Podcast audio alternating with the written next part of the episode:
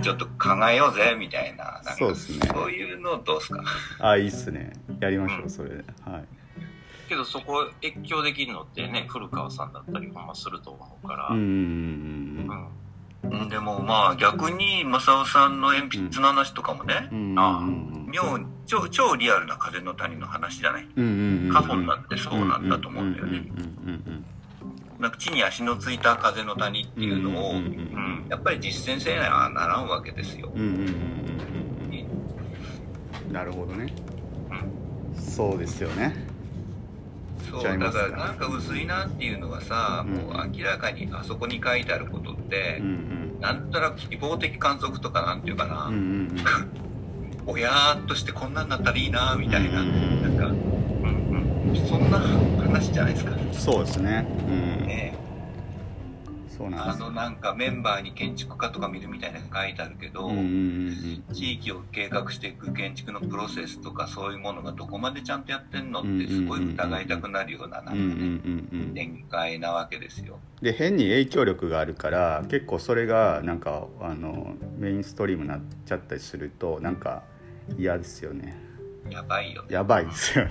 やばい感が半端ないんだよね、あれ。やばい。古川さんやばい。そっちやったんや。何がやばいんかなと思ってたけどね。やそっちやっただからさ、あの、それこそあの本の前半はうん。結構ロジカルに組み立ててるでしょ、うん実際の実践のレベルの教育の話とか、ね。人材が足りないとかうん、うんうんうんうんえーっと、妙にリアルなんだよ、前半がものすごく。まあそれは自分がじ実践してるからでしょうねそうね。そうそうそうそう。うんそれがだから、最後の章になったらいきなり飛んじゃうわけだよね。そこですよね。うん中田さんみたいに本当に影響力のある人が、あのうん。本の、一つの本の流れの中で、あそこいらんかったですよね、うん。え？あそこいらなかったですよね。だから要は、そうそうそうそうそう、僕もいらないと思う、あれ。うん。あれいらないようね。ん、うん。そうかただね、だから、わかんないとこもあって、はいはいというのはね、こううん想像ですけど、うん。うん新日本のタイトルの寄ってくるとか、シン・ゴジラって書いてあるじゃん。はいはいはい。シン・ゴジラからの新日本。そうそうそう。で、シン・ゴジラって何が面白いかっていうと、うん。はあ、日本の政府ってこんなんだよね、みたいなことが、なるほどなるほど。妙にリアルにうんうんうんうん書かれてるっていうかな。はいはいはいはい。お笑い的になんだけど、お笑うん。笑える感じで、うんでもそうだよね、みたいな。役所ってこんなんだよね、とか、有識者会議って、あ、こんなんだよね、みたいなね。なんかそのリアルさっていうことを、うん。その新ゴジラからね、片川さんが拾ってくるとすると、なんかこの風の谷だけ、なんかうんリアリティがない。リアリティがないよね、みたいなうんね。うん。うん。めっちゃ面白いな。この世の中で今そんなこと言える人多分いてないですね。新日本に対する。それがちょっとやばいですね。それこそやばいですね。うん面白いな。うんじゃあちょっと始めますか。もう始まってる感じもするんですけどまあどうなるんですかね。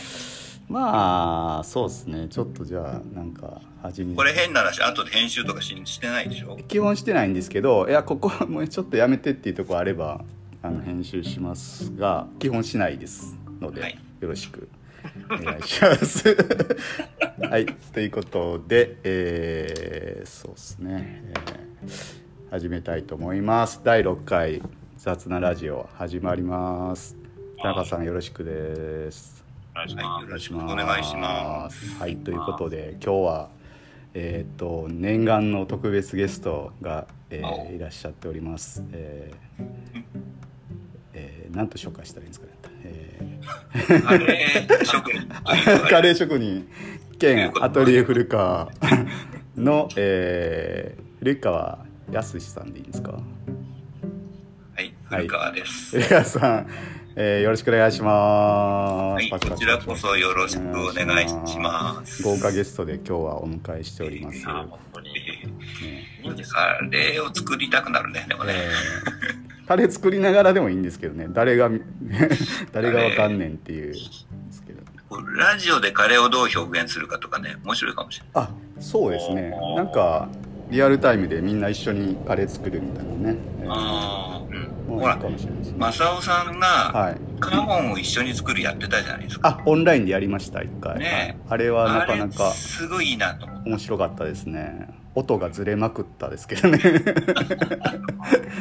う。んということでまあ今日はですねちょっとあのお呼びしたのは一つあの僕たちのあの課題がありましてね田中さん。はい。何について話してもらうんでしたっけ？アイスとかですかね。え？はいそこですね。はいそうかそうです。なんかそのキーワードとしてまあえっ、と階層化階層化言うてまして古川さん。えーとまあ階層化っていうのは基本的にはその密から疎へみたいなものと、密閉から開放へみたいな感じで、まあ、特にそのコロナ禍において、まあ、そういうのこ、あのーまあ、話になってくるじゃないですか。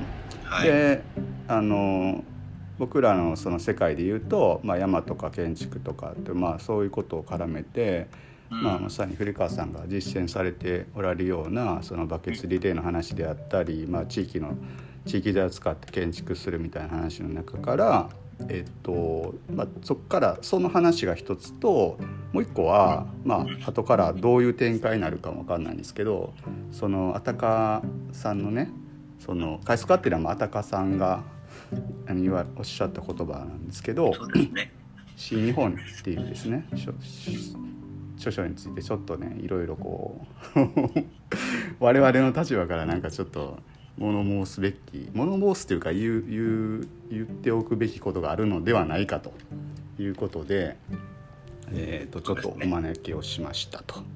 はいえーで今実際はい、お願いしします。ちょっとその解説してほしいんですけど、その、はいちなみにその古川さんが解釈されるその階層化っていうのはなんかどういうふうに解釈されたりしてます？ああまあすごくシンプルにあれですよ。中央集権じゃなくなるみたいな話じゃないかな。うん東京一極集中とかさそういうのじゃなくなってくよって。地方にその発言権なりうん自治行政権がやっぱりどんどん移っていかなくちゃいけないよみたいな。情報も東京に集まるだけじゃなくてえー、と分散させていろんなところで、うんえー、とうにが集中する点が分散していくっていうのかななるほどですね。うん。そういう動きなんじゃないかな。特にまあそのコロナにおいてそういうこうなんかムードというか風雰囲気が結構なんかこうわっと流れたじゃないですか流れはい、てととはいえなんかもうすでにもうそれが あの一部ではもうなんていうかな密がまた密になってもう収束されてるというかなんていうか忘れ去られるそうようとしてるみたいな風潮もなんかありますよね。で世の中ってそんなにこう変われないのかなみたいな風に思ったりするんですけど。今日も久しぶりにね、うん都内に出てったんですけれど、うんうん帰りがちょうど夕方でね、うんうんうん、まあ電車満員でしたよ。そうですよね。あれどうなんですか？どうなんすかね。うん新橋のなんか居酒屋の写真が最近、あれですよ、ネットですごく拡散されてるじゃない？はいはいはもうなんか隣ひしめき合って酒飲んでる昨日の夜ですみたいなね。い。なんかみたいな。それで言うとそのまあね AI とかディープラーニングとかなんかその人間が介在しないようなそのまあなんていうかなコンピューター化が進んでいってだなんていうかなマシン化された人間がもういいらなくなるみたいな話の中で脱マシンとか言う言ってるじゃないですか。脱マシンどころかなんかやっぱりマシンはマシンだなみたいなそのなんなんですかね人間お前ら大丈夫かみたいなね田中さん思いますよね。はい。思いますし、思いますね。はい。あのね、この前ね、築14年かな ?15 年ぐらいの、まあ、えー僕が設計させていただいたお宅にちょっと用事があって行ったのね。うんうんえーそこのご主人は、まあ、大手、超大手会社の、えー勤められておる方で、うんうんえーっとね、やっぱり、えっと、ステイホームで、うんうんえテレワーク。うん。はいはいこはこ、ここだから3ヶ月ずっとテレワークテレワークなんだって。うんうんうんで、もうだから、会社に通うことが体に染みついてるみたいなこと言ってて、うんはい。いうん行かないっていう自分が想像できないって。はあ。言ってて。はいはいはい。で、だからテレワーク始まった時は、本当にね、なんかどこにいていいんだかわかんないとか、うーん。家の中で仕事するって言ってもイメージ湧かないとかう、ん。もう本当に戸惑ってたみたいなこと言ってて、それがまあ3ヶ月ぐらい経つと、なんとなくね、あ、これもありなのかなみたいな。気づきがあるみたいな。それでも週に1回はね会社に行きたいと。行きたい。行きたい？ななんで行きたいんですかね？そう、なんで行きたいのっていう話もしたら、うん。いやー、なんかね、行かないと落ち着かないんですよ、とかって。会社の多分、席に座ってるっていうことが、うん。存在証明になってるのかもよ。ああそれでいうとこの間もその何やったっけなインスペックスのやつで中間管理職の特集みたいなのやってて 中間管理職もういらないみたいな話があってだから席に座ることが仕事みたいな人の仕事がなくなるよねみたいな。りますよね。なそういう人大丈夫なんですかね、どうなんだろうな。だから、いろんな会社があるなと思ったりしてるので、うん。そのテレワークがうまくいってる会社もあって、逆にもうテレワークにしていくことで経費が削減されて会社の利益が上がっていくみたいな、はいはいはいはいはあのね、ちょ、要するに地域流通さんで、流通さんの会社なんだけどい、うんうんうん。そこの会社はね、売り上げは激減したんだって。お減った。でもねうん、経常利益は上がったんですよ。へえ 逆にプラスになったってことですかじゃそうです。だから、いかに経費かけてたかっていう話。あなるほど逆に言うと、経費かけなくても、うん。売り上げ伸ばせるんだな、みたいなことが発見だったっていう。それすごいですね。うん。そういうちゃんと気づきをなんか得られる会社ってすいいいいですよね。うん、だからそういう会社は生き残るんだろうね、やっぱりうね。ん僕だからも本当にうん。お客さんに会えないと仕事になりませんって言ってるだけでは多分ダメなの。そうですよね。営営業とかね。うん。この間僕はなん関わったその IT 企業のあの子会社をがなんか分分離するにあたってオフィスを移転するみたいなリノベーションやらせてもらったことことがあったんですけどでそこの会社はあの何ですかね、えー。逆になんかめっちゃ忙しくなっててあれ古川さん消えた？いや、見てる？聞こえてますよ。あのー何言おうとしたのかな。要はそのもう100%リモートでいいわけなんですよね。その IT やしそのアプリケーションとか作ってる会社なんででもなんかオフィスを新たに作るみたいな話があってオフィス作ってたんですけどそのまああの話を聞いてるとなんか結局そのなんかそこで何か仕事するというよりももうなんかアミューズメントスペースなんですよね。なんかここで昼寝できるスペースが欲しいとか バーカウンターが欲しいとか でこれゲームする場所が欲しいとかっていうのをどんどんどんどんこう作っていくわけですよ。でななんでなんですかって聞いたらもう来る必要はないと。来る意味が来る意味はここで、まあ、みんなコミュニケーション取ったり遊ぶためのスペースがいるので作ってますっていう話あってあそういう考え方もあるんやなと思ってすごい面白い。あの、あれですよね。例えば、印刷編集業界もうん。PDF 入稿ができるようになって、そうですよね、うん、あれ楽で楽っていうかなんか僕らでもできるのがすごくそうそうそうそう。ラッキーですよね。それまではさ、社食屋さんって言ってさ、うんなんか一枚一枚文字切って貼りなんか貼り合わせたりとかして、うん原稿を作ってる時代が40年ぐらい前はあったわけですよ。うんうんうん。社食ね。僕もそ昔あの印刷会社にいたから BTP になってね。そうですよね、うん、懐かしい、ね、そうなんですよね。なんかその、オンラインに切り替えられる業種と切り替えられない業種がうん。あるのは間違いないんだよね。うん。そうですよねでね、その、やっぱオンラインの話をしててね、うん。うんこの前もね、ちょっとやっぱり、えーっと、でっかい会社の、僕の一つ先輩の人がでっかい会社で設計やってるんだけど、うんうんテレワークで家で仕事をしてるんだけど、うんうん必ずそのパソコンはですね、会社のサーバーを通して動かすんだよはいはいはいはいはだから会社のサーバーにはですね、そのはい。テレワークしているはい。社員の何をやったかってログがい出るんですか？全部？蓄積されてる。えー、だからネットで何を検索したかとか、えー。どういう作業をしたかとか、えー。それをチェックするし仕事の人がいるってことですか？っていうことは。それはね、そうん。その会社はチェックはしてないんですよ。何かがあった時にアリバイを探すんじゃないかな、もしかして。ああいつはあの時ここでなんか会社の情報をちょっとあの盗んだったとみたいなとか。すごいですも別の会社で、これはだから人から聞いた話だけど、うんうんこれはやっぱりこうやってウェブカメラがあってうんう、ん。パソコンの前に座るといるかどうかわかるじゃない？うんうんうんうん。それを自動認識して、うんうんうん。パソコンの前に何時間いるかをカウントするみたいな。それはなんか聞いたことありますわ。うんだから管理なんだよね。うんだからうん多分その、テレワークオンラインの仕事って成果主義になってくるじゃない。はいはいはいはいはいアウトプットをどれだけ作れるか。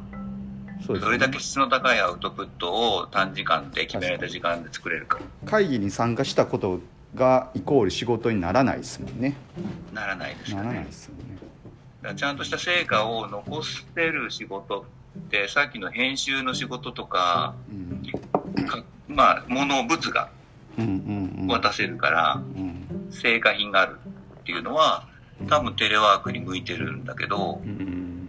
いや考えた時にその成果主義じゃない？成果品で評価できない仕事。うん。これってどうなのかな？要するに人を信じるしかないみたいなところなんでしょ？そうですね。確かに。それありますね僕らでも結構それありますね。例えば物を物を作ってもらってなんぼみたいな世界。例えばまあなんか家具。家具のその職人の人にえっと家具1個作ってもらってそれが成果やけどでそれ以外のそのなんていうかな。時間もあるわけじゃないですか。でもうそれは信じるしかないっていうか。そうそうそう。うん。だから逆に言うと、ううんんその家具職人さんなら家具作ってもらう人ならアウトプットが期待できるでしょ、このぐらいのものまあそうですね。うん。だからお願いした瞬間と納品の日がなんか決まってうて、んこの間は自由自由裁量でそうそうそう。好きな時にやっていいようんうんうんってうん。やり方じゃない、うんうんうんうんでもサラリーマンの人って多分悲しいかな、うん。さっきの机に座ってる時間が仕事だみたいなことになりかねてない。うんうんうんうんそうすると会社の方もウェブカメラうんうんうでん。監視するみたいなね。逆に言うとある意味優しいですよね。優しい。優しやその会社として優しいですよね。それが全部結局か結果として君現れ出てないよってなったら給料泥棒になっちゃうわけじゃないですか。でもその監視することで監視されてることがあなたはそれ監視されてることで給料もらってるんだよっていうことを 会社が言ってるわけでしょ要は、なるほどね。うん、なるほど。いや優しいんだね。優しいんじゃないですか。これ正雄さんさだからマシン化するって話そうそうそうそう。とリンクしてくるんじゃない、マシン化をマシン化をその脱マシンなかなかできないとで脱マシンできる人以外は全部クビだって言っちゃうと日本の社会構造壊れちゃうからマシンの人をどうやってまあえっと 雇いながらあの理由つけてえっと管理するかみたいなことをそれをあのカメラウェブカメラつけて 管理してんじゃないですか。いや。ねすごい。でも考えるとすごい社会だよ。すごい社会ですよね。でもそれももう時間持たないような気もししますけどね。うんその新日本の話をね。そうそうそそうのこの前僕がまあいい感じメッセージでやり取りしてた時に僕がちょっと熱く語っちゃったのははいはいはい。やっぱ成果主義とか評価とかがすごく問われる時代が来るわけですよ。そうですね。うんうん。でこのテレワークとかオンラインっていうのはまさにそれの叩き台みたいになっていて、うんうん。その、マシーンでいいの？みたいな。うんマシーンで、マシーンじゃなく、まあ、変な話すると、マシーンでなく生きていける人ってどのくらいいるのよ？みたいなね、こともあまあるでしょ。そうそうですね。そこを、まあ、結構投げかけてますけど多分みんながみんなそうはいかないだろうけどみたいなところはありますけどね。うん。そうすると、その正雄さんが言う優しい社会、優しい会社、うんあなたは机に座ってたらいいのよって言ってくれるのかな。絶対でもうん。え、それも変だよね。変ですよね。それはなんかちょっと変ですよね。うん。ちょっとね、若干飛ぶけど、うん。ほら、B 型作業支はい援はいはい。あるじゃないですか。はいはいはいはいはいでね、えっと、木工やってるところとか、最近ね、うん。コーヒー豆の焙煎をやってる人がいてね。おお焙煎とかも、まあそうですね。できるっちゃできるか。うん。そうなんだよ。うん。結局、コーヒーの焙煎の話でいくと、うんうんいい豆が来たのを夜わけですよ。い夜い豆と悪い豆。はいはいはいはいはい結構大変な仕事なんだけど、はいはい。はい割と得意な人もいたりするわけ。そっかそっか。うんわかりますわかります。そのうん。その人の持ってるポテンシャルって、まあリソースって言っちゃうとなんかうんね、なんかちょっとヒューマンな適感じじゃな正くなっちゃうけど、適正ですよね。うんなんか、それぞれの人間が持ってるポテンシャルをどう活かしていくかっていうマネジメントなんだよね、B 型って。B 型作業しない人って。うん。だから学ぶべきことがものすごくあるなと思って、それって結構やっぱり見極見極めてるんですか？できることできないことを含めて。この人は。極めてますね。うん。この子はこれが得意だとか、この子はこれはできるけどこれは難しいとか。そのやっぱマネージメントちゃんとしてる。うんうんそれこそね、あの、お二人にも関係ある木工の世界でね、家具作ってるところが、あのうん、反応にあるんですよ。おおオブスマさんっていうところなんだけえどこど、ですか？オブスマ。ひらがなでね、オブスマ。えー。さん。はで、そこの人、いはい。女性が一人マネージャーがいるのね。はいはいはい。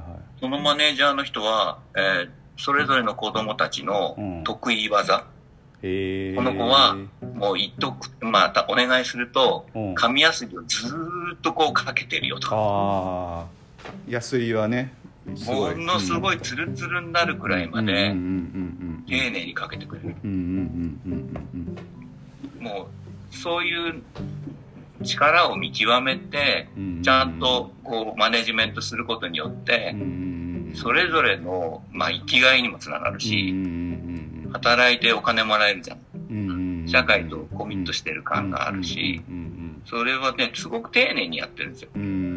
これはなんか、こう、解像度が高いみたいな言い方するとあれだけどこれなんか、丁寧に丁寧にやっぱりやっていくことによってう、ん。見えてくる、なんかこう、ものづくりのあり方みたいなのが、あるんじゃないかな。なるほど。だからなんかマネージメントっていうのはやっぱりすごい大事ですよね。そういう意味で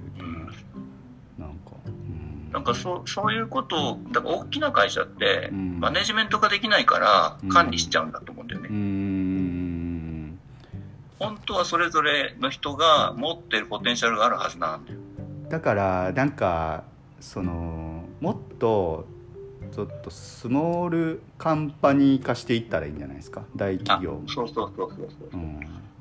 なんか顔が見える関係とかって言っちゃうけど、うん。結構基本ですよね。うんこの人何ができるのかな、みたいなね。うんうんうんうん。確かにそうですよね、うん。その、正雄さんが小さい、小さいエリアの経済を動かしていくっていうようなことよく言うじゃん。うんうんうん僕はその時連想するのはうん、実は今みたいな話でうんなる、ほどなるほど、あ、こいつとこいつこれできるから、こんな風にしてこんな風にすると、あ、こんな動くな、みたいな。う、んうんうん。こうドライブさせていくっていうような言い方もする人いるけどね。うんうんうんうんそれ、大きくなっちゃった途端にうん、全部マシーンになっちゃうわけよ。うんうん。確かに。うんうんうん。でマシンはマシンでできることはもうすでにあると、そうそうそうそう。ね。うん。うん、だからその新日本を読んでいって感じることなんかの一つは、うん。マシーンでやってたことをもうちょっと丁寧にこうん。う解像度高くマネジメントすることによって、うんマシーンにならないで生きていける道、はどなんだろうみたいな。うん、それがまあ言ったら新日本で言うとこのあの前前半っていうかまあほぼほぼ78割部分のところなんですかね。ただ新日本の中ではその丁寧なマネマネジメントって一切出てこないでしょ。うーん。なんかやっぱりこうそうですね。なんかなんて言ったらいいんですかね大規模的な話。そうそうそう。やっぱりね都市的なんだよね。都市的ですよね。快速化と言いながらもやっぱりなんか都市都市から見たうん。解放であったり層であったりそうそう。するしますよね。やっぱりそのもう名指しに「パタカさんどこに立ってんの?」って言うとうん「ああ東京の真ん中に立ってますね」みたいなね。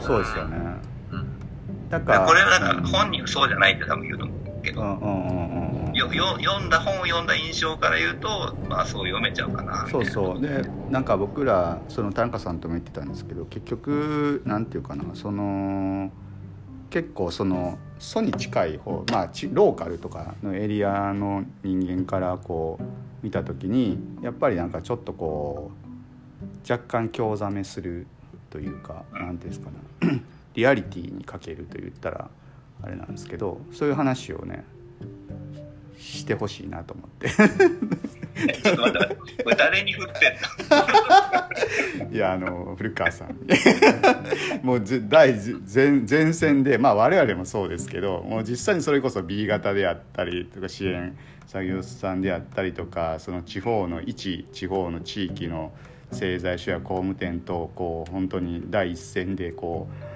あのねチャンバラしながら「おいおい」ってやりながら、まあ、現場で。でで最終的には「およかったね」って肩を抱き合うような現場をやってる人間からするとうんとまあまあい言い方あれですけど、まあ、いきなりこうえっと「ブレードランナー」と風「風の谷」って言われてもその風の谷えどこにあるんですか？そのその風の谷どこですか？ってなっちゃうじゃないですか。僕らは風の谷分かってるけどその高さんたちが言う風の谷って何を思って言ってるのかなみたいな。うん。別に別にあのなんです。批判とかじゃなくて、うん。あのさっきねうんうん。ちょっと話をして、かカホンをねうんオンラインで作って、うんうんのがつながっていて、うんうん。ものを作って。うんう、ん。なんかそういうのってやっぱり基本だと思うんですよね。うんうんそのそういうことのなんか積み重ねでないと人と人ってつながっていけないんじゃないかな。うん。うん例えば素敵な風景ですだけでは人と人はつながらないですよね。そこにね畑を耕して美味しいトマトが取れるとか。ね、なんかそういうことがあるからつながっていくんだと思うんだよね。いきなりあそこの本の中でうん。風景がメタファーで出てくるでしょ。うん。うん。うんそうであすね、そうんこでひっくり返るんだよね、俺はね。いきなり飛ぶっていうところはそこですよね。飛ぶよね。うん。だから僕あの今分かったんですけどそのその世界をあの多分あたかさんとかは、えっと、見たいんだと思うんですよ。だから古川さんとかが見せてあげればいいんですよ。つないやだそれこそあの川上川下じゃないですけどつながってないですよねきっとね。いや僕僕らので世界に、うん。うん。た、例えば今日のこのラジオの、うん。えっと、テーマはうん、何かなってね、ちょっと放送っていうか録音する前に雑談でしてきてて、ちょっと思ったのは、はいはいはい。僕らはやっぱり実践する人たちじゃん。あそうですね。うんうんうん。僕らはやってることを見せることで 何かを伝えていこうっていう感じを持ってると思うんだよね。うん例えば僕は埼玉の木を使って埼玉森林組合とか製材所とかと一緒になってうんご意見を作りました。でうん子供たち喜んでくれてますっていうね。うんそうですよね。なんか、うん、もう実践なんですよ。うんうんその風景が見たいって僕らをやってるのが風景だようん。みたいな感じなんだけど、うんうんうんうんうん。だからその観客じゃないんだよね僕らね。舞台をもう作っ作っちゃってるんですよね。やっぱねでも逆に言うと、もうちょっとつろつ、うん、きついことで言うと観客はいらないと思わない。あ観客いらないです。あ観客いらないですね。あのみんみいらないでしょ。んみんな全員演者みたいな。そうそうそうそうそう。だから、うん。あたかさんのあの最終章が一番違和感があるのは、うん。あの人観客の視線になってない。あー。だから風のだから谷見たいってあ見たいってそうそうそうそうそう。あめっちゃそれそれいいですね。だから見せてあげたらいいんじゃないですか。そうそうそう。そうそうそうそう、うん今日の大きなテーマは僕らは見せる人たちっていうかな、うんうんで一緒に観客になって一緒にやろうよって言ってる人たち、うんうんうんうんうんね、だから一緒にやりましょうよって話なんだけど、そうやね。うんで観客はいらないんだよね本当にね、うん観客いらないか。それ面白いですね。うん確かに。うん。でもねこうやって僕らこうやって観客を、うん、いるっていう前提で喋ってんだけど。じゃあこれもね観客ねあの観客はあいらあのああるようでない ないイメージとしてはね田中さん、うん。うん。でちょっと最近なんかほあの FM のラジオとかやってたありする、はいはいはいはい。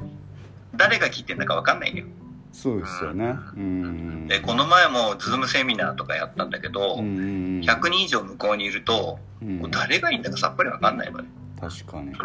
だからまあでも観客がいるんだよ。ででその時じゃあ僕ら何やってるかっていうと、うんやっぱメッセージを届けたいと思っていろんな話をするじゃない、はいはいそはいはい。れで感じてくれたり共感してくれたりしたら、はい。ね？うんその次の瞬間からあなたは観客じゃないんだよって話なんだよね。なるほど。うん。なんか僕なんで喋ってるかっていうと、うん。僕が偉偉そうに先生になりたいわけでなくて、うんうんうん僕が今までこうやってきたとかこんな素敵な人たちと出会ったっていう話をして、うんうんうんうんえー仲間になりませんか？みたいな。こっち来いよみたいな感じですね。そうそうそうそうジョイナス。うんうんうんうんうんうん。うん。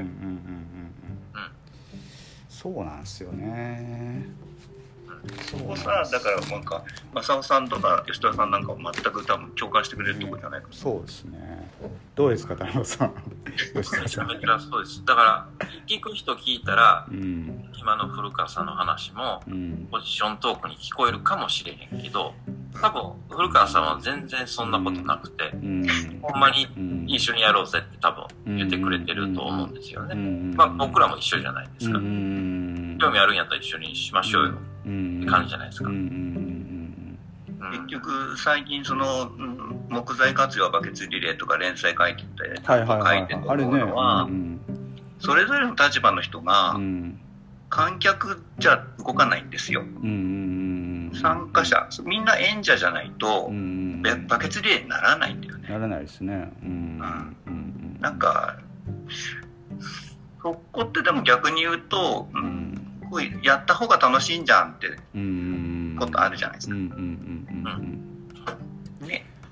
演者になりたいんだけどまあそのな,、えっと、なり方がわからないみたいなとこがあるんじゃないかなと思ってて特にその、まあ、例えば自分があの田舎に山があってとかでその山なんとかしたいと思ってるんですけどどうしていいかわからないんですよみたいな話はなんか自分演者になりたいんだけどそのやり方がわからないんですみたいな人はなんかやっぱいるんかなと思っててでこういうこといると思いますうん、発信することによってあこんなんこういうこれこういうのしていいんやみたいなとかうん。なんかそういうこうみんながみんなまあそれこそメディアをみんなが一人一個ずつ持つみたいな時代になってるわけですからみんながみんな発信できるようなえ演者になれなれればもっともっと自分事としてそのねバケツリレーのたらいえ回しに参加できるんじゃないかなっていう。あの僕正雄さんのお仕事でね、うんやっぱり鉛筆はやっぱり素晴らしいなと思ってて、うんうんあれ実現するのそんなにたやすいことではないんだけど、うんうんうんでも例えばその山があってねどうしていいんだかわからない人がうんいきなり建築にならんすよ。うんならないですよね。絶対無理なんですよこれ。うん行っちゃう。あ行っちゃった。建築家が言っちゃった。行っちゃった。みたいな感じだけど、うんじゃあ建築じゃなにならないからダメなのかってそんなことないんですよっていうことを見せてあげるってうんすっごい大切だよね。うん。うん。確かにね。うん。なんかそういう一つ一つのアクションであり、うん。えー、とやってみせる。僕らが演じる、えーややることが、うん。メッセージそれそのものがメッセージになるっていうのかな。う、ん。うん僕生まれたのは新潟でね、うんうん。えっと、新潟にも一応林業があって。はいはいはいはい。森林組合はもう全然ダメなんだけど。あ言っちゃったこれも だけど。あの気骨のある製材所さんがいたりしてね。ほうほうほうほうでその人とじゃあ越後の木を使って鉛筆作ろうかっていうと盛り上がるわけ。おお確かに。できそう。うんね。なぜか盛り上がりましたね。そういう。すごくいいいいと思わない、うんいいですよね。うん。なんかあできそうだなって、うん。あそこなんですかね。なんかでこれやったらできそうかなみたいなそんな感じになるんですかね。うん。ででも実際やろうと思うとそんな簡単じゃない。いやもう全然簡単ではないとないんですけど。うん。でもできそうだなって思うところがスタート。じゃんだからうん。なんかいろいろやってみるといろいろ調べたり加工をどこでやるとか、うんね、いろんなことが出てくるわけじゃない。そうですね。うん。そうなんですよね。うん。いやカホンも意外と簡単に作れるじゃない？簡単ですよ。もう仕組みは、うん。うん。箱なんでね、うん、で結構いい音が鳴るじゃない意外とですねもう箱なんで。いやいやあこうでもあのこのスプリングこうなんかついてたりとか、はいはいはいい。ろいろあるじゃないですか。そうそうそう。そうそういうのがなんか多少のこうなんていうかな味噌みたいなことなのでなんかそこさえ分かったら誰でもできるみたいな。けどそうそういうので鉛筆もカホもそうなんですけどなんかその単体でやれば単体でというかその自分で抱えて単体でやれば言ったら簡単なんで誰でもできるんですよ。まあちょっと努力さえすれば。けどなんかそのんまあ花本プロジェクトって言ってみんながそのえエリアエリアでその花本プロジェクトと名乗るだけで一体感が生まれるみたいな。うんなんとか鉛筆っていうだけであなんか一緒にやってる感がそれは別にうちがマージン取るとか全然ないんですよ。もちろん。各エリアで一緒にやってるっていうことがなんかつながってる感が出てより相乗効果が出るみたいな。あなんかそういうまあそう強いて言うならそういうのがまあいいのかなと思いますよね。うん。あのねその海藻化の話に戻るような戻らないような不思議なことと振りをすると、ほいほいわゆるなんていうかな遅延のコミュニティっていうよりもうんうんなんこうネット SNS とかネットでつながったりうん興味関心がある人が集まったりっていう、うんうんうん。なんか遅延じゃない別のレイヤーのうんうん。なコミュニティみたいなものが、うんうんうん。やっぱり今中心になってる感じがするんだよね。ほうほうほうほうほうほう。ほ例えば Facebook があの面白がって僕もやってるけど、ううんうん。大体イベントが乱立してるでしょ？うんうん大体それぞれものすごい数のイベントがしていて、うんうんうん。一つのイベントに大体なんとなく2、30人が多いんですよ、参加者。うーん。まあそっかでそんなもんですよね、うん。広告代理店さんがもしイベント企画するとしたら、うん何千人集めないとペイしないみたいな話なんだけど、はいはいはいはいはこれが30人とかそのぐらいで細細かく回っていけるようなイベントが乱立する時代で、それは興味あったり関心事っていうのがぴったりはまると大体30人ぐらいが集まるみたいな手応え感があるの。で、これって遅延じゃないんだよね。確かに。うん。要するにその関心事によって集まるコミュニティ。でそれでもオンラインじゃなくて実際に会おうよオフラインで会おうよみたいなのが今まであったんだけどさっきのテレワークとかねコロナの話の流れの中でこうやって今もうそれこそ六甲と大阪と東京で雑談してるんだけど すごいよね。解放解放解放ですよね。もうまさにね。ううんんだからその遅延じゃないけどこう場所とか飛ぶんだけどつながっているっていうのがうん。新しい展開広がりを持つっていうのかな。うん。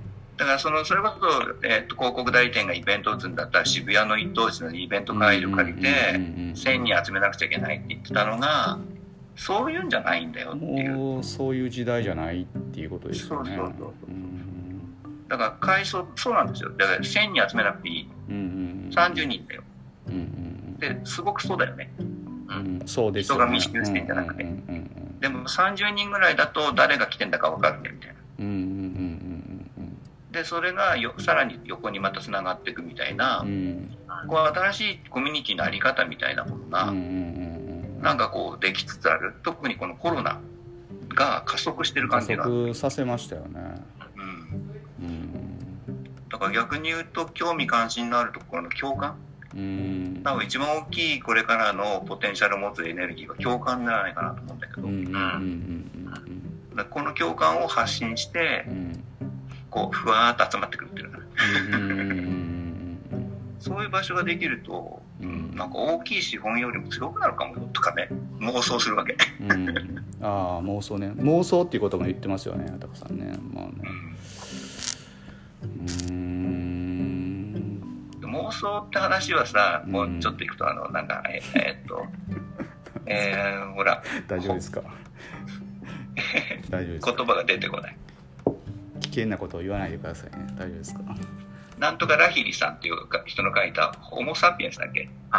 ホモ・サピエンス全史ですね。そうそうそう。おすごい。ねあの本は妄想からスタート。うーん。し要するにホモ・サピエンスはなんで進化したかっていうと妄想する力を持ってる。あそうなんですか。で妄想っていうとなんかネガティブだけど、うんそうじゃなくて例えば戦う時にうん相手がどんな攻撃をししてくるかを想像できる。それが妄想力なんだけどさうんあの本の中に言ってる。うんそれまでの生き物ってその想像ができなかった。だから戦っても毎回同じ巻き方するとかね。ああ学習と想像ができるようになったからこう人類はこんなんだ直感的なんですよね。まあ何百手先の手を読むみたいなことなのかな。うん。今日投了しなかったんだよね。でそれでした？藤井。なんか封筒に入れてあそうなんですか。渡してた。へえでこれでもえ流すのいつなの？これねえっと大体月曜か火曜かと思っててでこれもう今日流してもいいんやけどな。もう編集しなくてよかった。編集しないでね。言っちゃったばっかりで。うん。そう。えな何？あそうかそうか。あその件ですね。投了投了あったから。投了しなかったって話。そうそうそう。それは今日のニュース。うんうんうんあのいや何を言いたいかというと、うん。そのまあ共感と妄想っていうのはさうん。うん多分同じもんなんだよね。うん。なんかそんな気はします。うん。人事なん本当は人事なんだよ。うんうんうんうん。人事じゃなく考える力。うんうんを本当は人間が持っていて。うんうんうんそれによってつながってるというかさ。うんうんうんなんか困ってる困ってそうな人がいたら声かけちゃうみたいなね。うんうんうんうん。うんまあ、おせっかいじゃんとか言われるといやいやそれで成り立ってんだよみたいな。おせっかいってなんか AI とかしなさそうですよね。絶対しない よ。要は余計なことするわけでしょ？人の気持ちを読んでなり自分のその利害とか自自我を発散するためにおせっかいしたりするわけでしょ？そんなことしなさそうですよねああわかんないよ。おせっかいをするプログラムとか作る人いたり。まあけどちょっとおせっかい話で今考えたんですけどね。最適な道を案内しますってとかうん。あなた好きな商品これですよみたいなのもおせっかいじゃないですか。ああまあそうですよね。ね 確かになんかそんもう知ってるとかって思っちゃいますよね。分かってるよそんなん。いらんしみたいな。いらんしっていうかってね。それはそうやな。うん。その逆逆逆を行く AI みたいなの出てくるかもしれないですね。逆逆 AI ねそう。ねなんであなたはなんでそれを選んだんですか？みたいな。もうがポンと出てきたりするかもしれないですね。ねえわかんない。いや例えば新日本の話しててそのさなんかあの新日本のその本の広告がポンと出てきたりするのがおせっかいってことでしょ？まあ、とも取れるというか、まあ、それに刺さる人もね、うん。いってると思うんですけど、うん。案外僕はナビ通りに行かない人なんで、っていう人の気持ちを読む AI みたいな、アルゴリズム。うん、なんか、もうぐ偶然とか、うん。まあ、そういう話だよね。そうですね、うん、散歩の楽しさみたいなじゃないですか。旅先で地図も見ずにフラフラと行ったら素敵な風景にあっちゃったぜ。うんうんちょっとなんか、割とこう、いっぱい調べてうん、調べたところをチェックシート作っうんうて、んチェックするような旅行なんか僕もしないんだけど、うん。なんか、ふらふらっと言ってね、なんとなく噛んで、匂いがするな。とか、はいはいはいはい。あこっちなんかいいいい匂いがするとかって路地の方入ってっちゃって、はいはいはい。は いうんうん。そういうところにある定食屋さんがまた美味しかったりするんだようね。ん、それめっちゃなんか大事ですよね。なんか偶発性ってすごいなんか大事やなと思いますよね、そういう意味では、そのなんていうかな、プログラムされてないインタラクティブな世界に僕ら盛り込まれてるってね、ことは。うん、それこそなんでそのなんか鉛筆とかやどういう発想で鉛筆とかやってるやったんですかとかなんかなんで神戸市さんと行政とそんなことできるんですかとかってこの間もなんか里山の研修でなんかそういう話した時になんか言われたんですけど なんかその意図的にこう何かをしたわけじゃなくてやっぱりその偶発性の中でしか生まれないものってやっぱあるんでなんかその辺のなんかそれをどうやってこう言語化するかってすごい難しいんですよね。なんか、あうん、教えれないっていうか、うん、あ、あの、いや、それはご縁がありましたとかっていう。なっちゃうんですよ。だからそれってなんかよくある話で そうそんなこと言ってもなんかあるんでしょみたいなのあるんですけどでもほんまそれしかないんですみたいな、うん、もうちょっとオカルチックだけど、運命を引き寄せるってありますよね。まあ引き寄せとかっていうのねね。言いますよね。気の強いい人とかもいるし。う、ん。いるんだよね。うん。確かにそれなんでですか？とか、そんなずるいですよとか言われても困っちゃうしね。うん。ちょっと、そもそも人類平等じゃないし。そうそう。何ですか田中さんいや、今の偶発性とかにね、うん。僕があって思ったんがう、ん。それこそあたかさんが言ってたんですけど、うん。知性の大半はうん。人の知覚って言ってはるんですよ。え何何？知覚。えもう一回全部言ってください。あ知性、知知性の知性大半。知性の大半、うん。見えたり聞こえたりするっていう近く。知覚がはもう半分以上って言い方で、おそー無意識に、その、感じてるものっていうのが人間の脳で多分、繋がっていくんでしょうね。ほー。で、それを多分今、その、そういう AI だったり、ディープラーニングとかで、研ま究、ほというとこやと思うんです。だから人間の脳も AI もなんか一緒ってことですか？なんか知覚で知覚したことをこう貯めていくことでいろんなことがこう組み合わさってなんかが生まれるみたいなの入りですよね。まだまだその知覚っていうところは全然及びもしてないというか、AI、ディープラーニングレベルでは。あそっかそういうことかうん、うん。知性の大半は知覚っていうことはなんかもうちょっと具体的に具体的に言うたらどういうことですか？なんか いろいろ見たり聞いたりしてることがほぼほぼ人間を形成するみたいなこと？どうどういうふうに言ったらいいんですか？えっとね、いちいち覚え込まさんでも、まあ、生きてる中でそのいろんな経験とかが、入ってくると。やっぱ。りストックされるじゃないですか。うん。その、さっきの山崎さんでいう六甲のうん。やつって、多分言語化してへんけど、うん。なんかいろんな原体験とか、うん。いろんなもんがうん。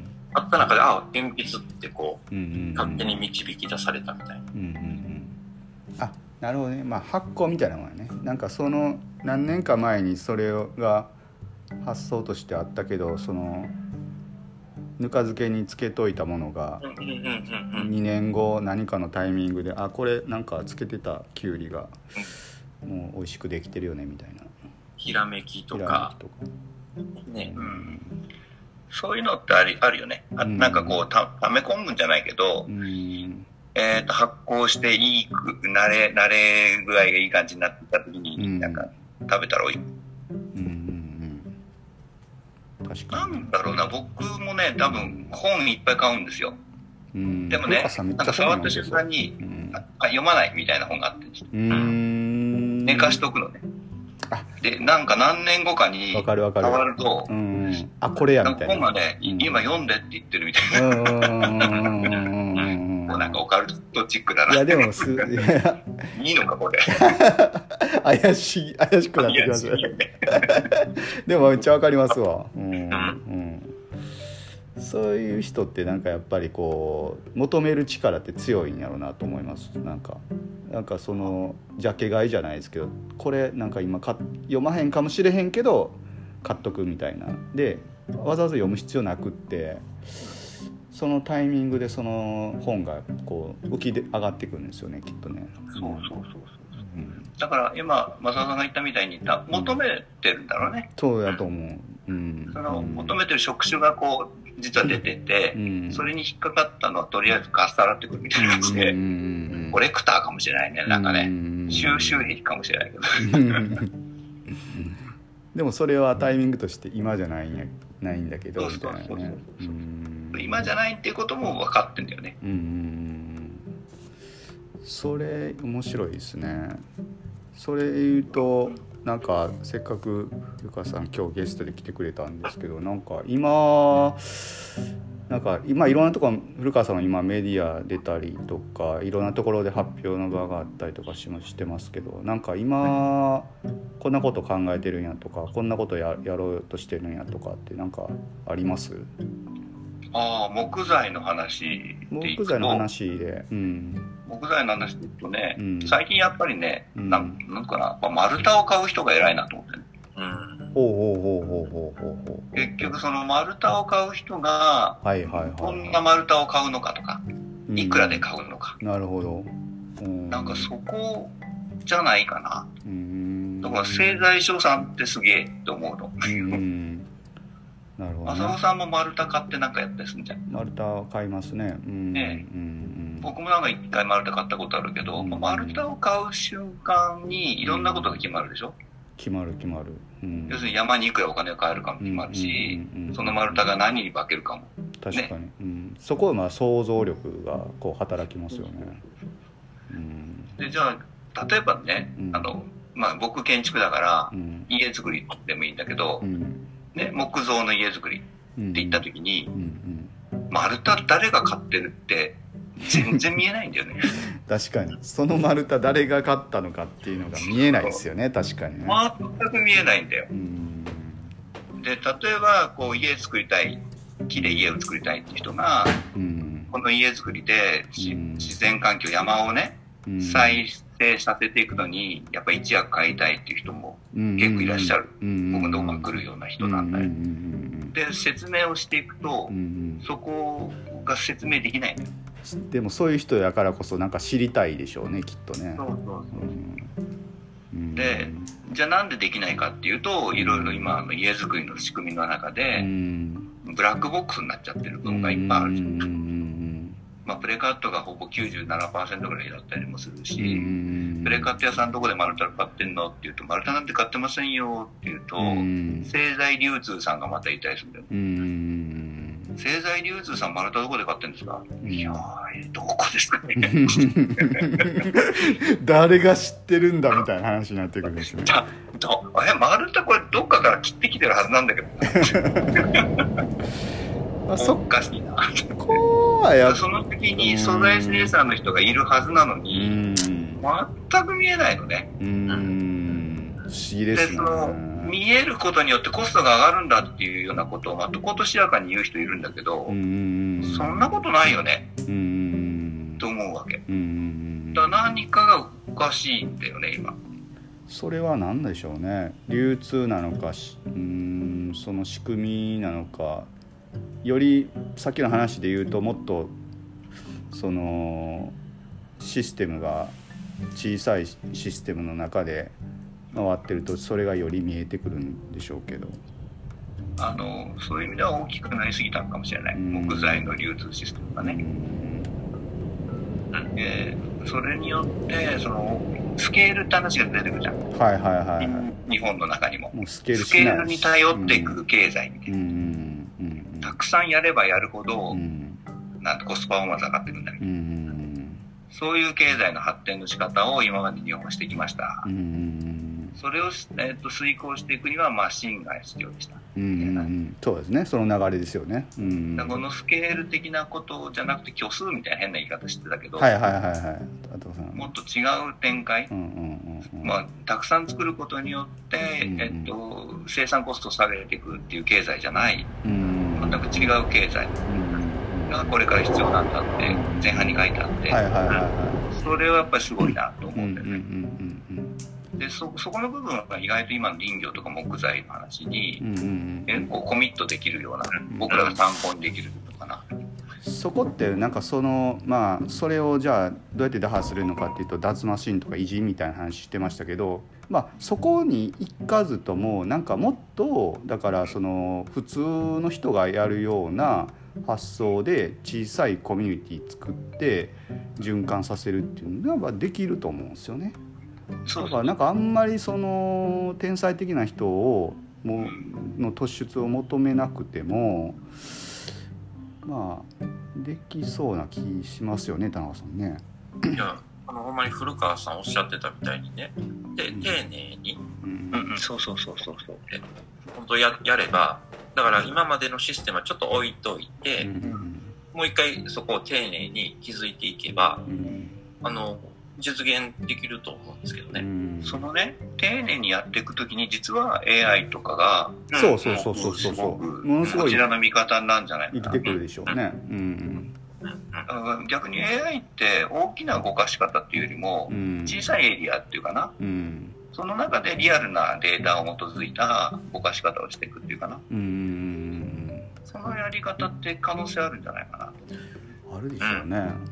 うん、なんかそこのくっつけ方を僕らの業界ってなんかまだなんかできてないっすよね。できできてる？N 倍化ですよまだ言うてんの N 倍化うんあの古川さん言ってたそっちの生産性上げろみたいな生産性を上げるのスケールのそっちがまだ大事っていう話ですよね、うん、だからあの個別生産性っていうか、なんか多品種少量生産で、昔はコストがかかるからダメだって言われたんだけど、データを丁寧に拾ってコンピューターで処理することができると。絶対それできるはずなんですけどね。そうそうそうそう。でも逆に言うとそこしかですね、ないんじゃないっていう。確かに。うん、なんか僕らは我々突破していく感じだけどね。確かに確かに。力技でね。突破する感じですけど。もうすぐも里山の多様性と一緒でその多様性の中を AI とかがね動いてくれたらなんかもう解決できそうなこといっぱいありそうな気がする。そうそう小ロット大量多品目みたいな。AI 林業みたいなね、とか IT 化するとかっていうんで、まあ、森林資源のデータ化っていうのももちろん同時にあるんだけど、うん、えー、まあだから素材生産って危険な仕事じゃないですか。うん。うん。うん、労働者の中で一番死亡率高いっていうんですけど、もうそれをなんとかしてあげないと素材生産浮かばれないよねみたいな。そうですね。そうするとなんかロロボットが出てきたりとか、はいはいはいはいはい、はい。ドローンのでっかいのが出てきたりとか、うんうんうん多分それはそんなに遠くない時に出てきそうな感じなのでね。はいはいはい。あとはだから、その GSI というか、データをリンクさせながら、生産ができると、あの木持ってくるっていうのが結構ローコストでできるようになってくると、なんかこう木の使い方がまるで変わってくるじゃない変わってくる今はある程度まとまったエリアでね、海抜がいいっていうのは、その生産性が高いから。プラス海抜でバーッと取ってくると、うん、太いのもあるし細いのもあるしいろいろあるから、うん、それを正木して、うん、これは板に引いとこうねとか、これ角に引いとこうねみたいなので、ストックができるからでしょ、でなんでストックしなくちゃいけないかっていうと、発注情報がまちまちで、丸太を杉の丸太をね、2万円ぐらいでやっぱり買ってあげれば再造林費用が出るんじゃないかっていう話があって、ああそうですか。大体2万ぐらい。うん、うん。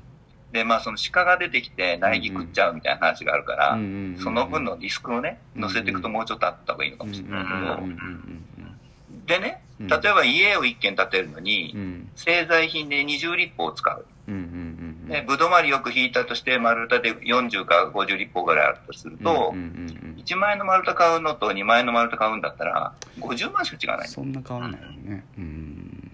うん、でこの50万をね、払うことによって、明日の山ができるんであれば、消費の選択として僕はあると思うんだよ、でそれを誰も説明してないんだよ、うん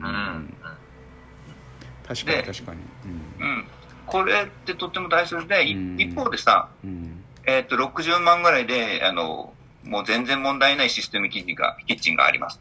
うんうんね、でも選択肢として200万のシステムキッチンがあります。工務店さん何やってるかっていうと、うん。200万選ばせて、材木代下げるんだよね。そっちの方が儲かるんですか？楽なんだ楽なんですね。うんでもそれってさ、楽か楽じゃないかっていう話じゃないんだよね。違いますね。労働の話でいくとさ、うんやりがいがあるかどうか。やしそうですね。確かにまあ B, B で考えたらそうですけどでもそこをなんかなかなか変えるの難しいなってなっていうふうな気もするんですよね。だからなんかやっぱりこう個人っていうか個人にどうその選択肢のその美的感覚というか美意識を植え付けるかと思うんですよ。だからキッチン200万買うより、地域の50万余計にかかる、あの私のエリアの木材買う方がかっこいいぜみたいな、そういう美意識をどうやって僕ら頑張って努力するかみたいなことかなと思うんですよね。あのね、この前ね、小田原の工務店さんが、面白い発表しててくれてて、それ何かっていうと、え顧客アンケートをね、家を、うちで家を建てたお客さんの、なんか、え完成前と完成後のアンケートね。はいはいはいはい。家を作りますっていう時に、やっぱりお客さんの関心はですね、あのシステムキッチンがいいんじゃないかと。はいはいはいはい。そういうことに関心があるわけです。はいはいはいはい。で、打ち合わせでもやっぱりそこに圧倒的に時間を使う。うんうんうん、で、出来上がりました。家が出来上がりました。出来上がった。うん、で、その小田原の工務店さんも、うん、地域の木を使うところなんで、うんうんうんまあ、一生懸命木を使って家ができました。はいはいはいはい。出来上がって、はいはい、何に満足しましたかっていう。はいはいはいはいはい。そしたら、もうあんなに一生懸命カタログ読み込んでたシステムキッチンはどっか飛んでて、木で作ってよかった。いやそれ最高の話ですね。そうそうそう。で、絶対ね、それはあるんですよ。うんだって、今さ、やっぱり木の空間自体が少ないじゃん。うんそれがどんなに素敵なものかって実体験が少ないんだよね。やっぱり体験することによって分かるっていうか発見するというか、その価値が分かるっていうのって絶対あるから、あの今の話はさ、結局その、その工務店の価値が上がるわけですよ。確かに。例えばそこで、木に関心がないからって言っても、木のことをほったらかしにして作ってね、超高級システムキッチンを入れて引き渡しをしても、その工務店に対する印象は残らないんです。お客さん。やっぱり工務店も大事ってことですね。そういうことはね。工務店は重要です。で工務店にしてみてもその最終的な満足度が上がっている、上がるものを作っていかないと生き残れないと生き残れないわけですもんねでもなんかそういう話を節さんから聞けばなんかやる気出ますよね。自信になるっていうか。うん。うん。でやっぱり関心を持ってもらうっていうかな、うん、最終的にお客さんが満足してくれるっていうかさ、作ってよかったなって思える家づくりってどんなんだよってところを追いかけてるわけじゃないみんなそれぞれに、その中で結構木ってポテンシャル高いんだと思うんだよね。うんそうなんですよね特にねそのやっぱ差別化していくって言ったらあれだけど、ちゃんと無垢材使える工務店さんって意外と少ないんだよね。うん。だから使えないから真剣材に行っちゃうわけで。そうですよね。で職人も質もナンパ下がっていくしさ。なんかこう、負のスパイラルになっていくわけでしょ。でもそうじゃないんだよって気づいた工務店さんが、やっぱり一つ一つやって満足度が取っていって、そのお客さんの満足度って引き渡しして終わりじゃなくて、その人があそこの工務店で作ってよかったねとか、言ってくれるっていうことが、やっぱり地域の工務店としては一番の、うん、広告宣伝だと思うんで、そうですよね。そこをつなげていくようなね、なんか、うん、アプローチをしている人たち。まあ、小田原のその工務店さんはそれでやってよかったって。まあそうですよね。言ってて、うん次の仕事につながる可能性が高いわけですよね。うん。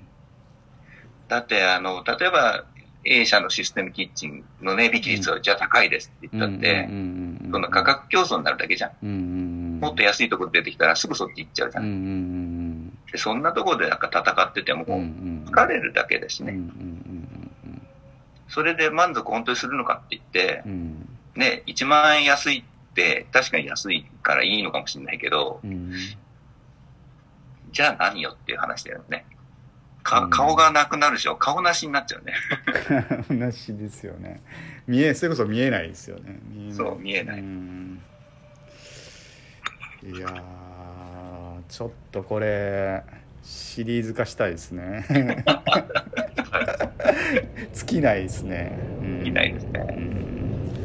ちょっと途切れましたけど、後の10分ぐらいも一応通ったんでもしよかったらタイミングでアップしたいと思いますが、はい、これをまたえっと次回というかまだその続きをちょっとお願いしてもいいですか？古川さん。あいいですか、うん、ぜひ。続編やりましょう。続編。近いうちに。あちょっとじゃあこれ面白いですね。これ多分聞く人すごい面白いと思います。聞いてる人、ね、うん。なかなかその聞けないですよ。これねセミナーでもなかなか聞けないような話、うん。うん、セミナーでは言わんだ。言わないですよね。それ貴重ですよね、うん、じゃあちょっと一回これで締めたいと思いますんでえっ、ー、と、はい、古川さん今日は本当に貴重なお話どうも。ありがとうございました、えーということで。こちらもとっても楽しかったです。次回またお呼びしますので。はい、ぜひぜひ。はい、ありがとうございました。はい。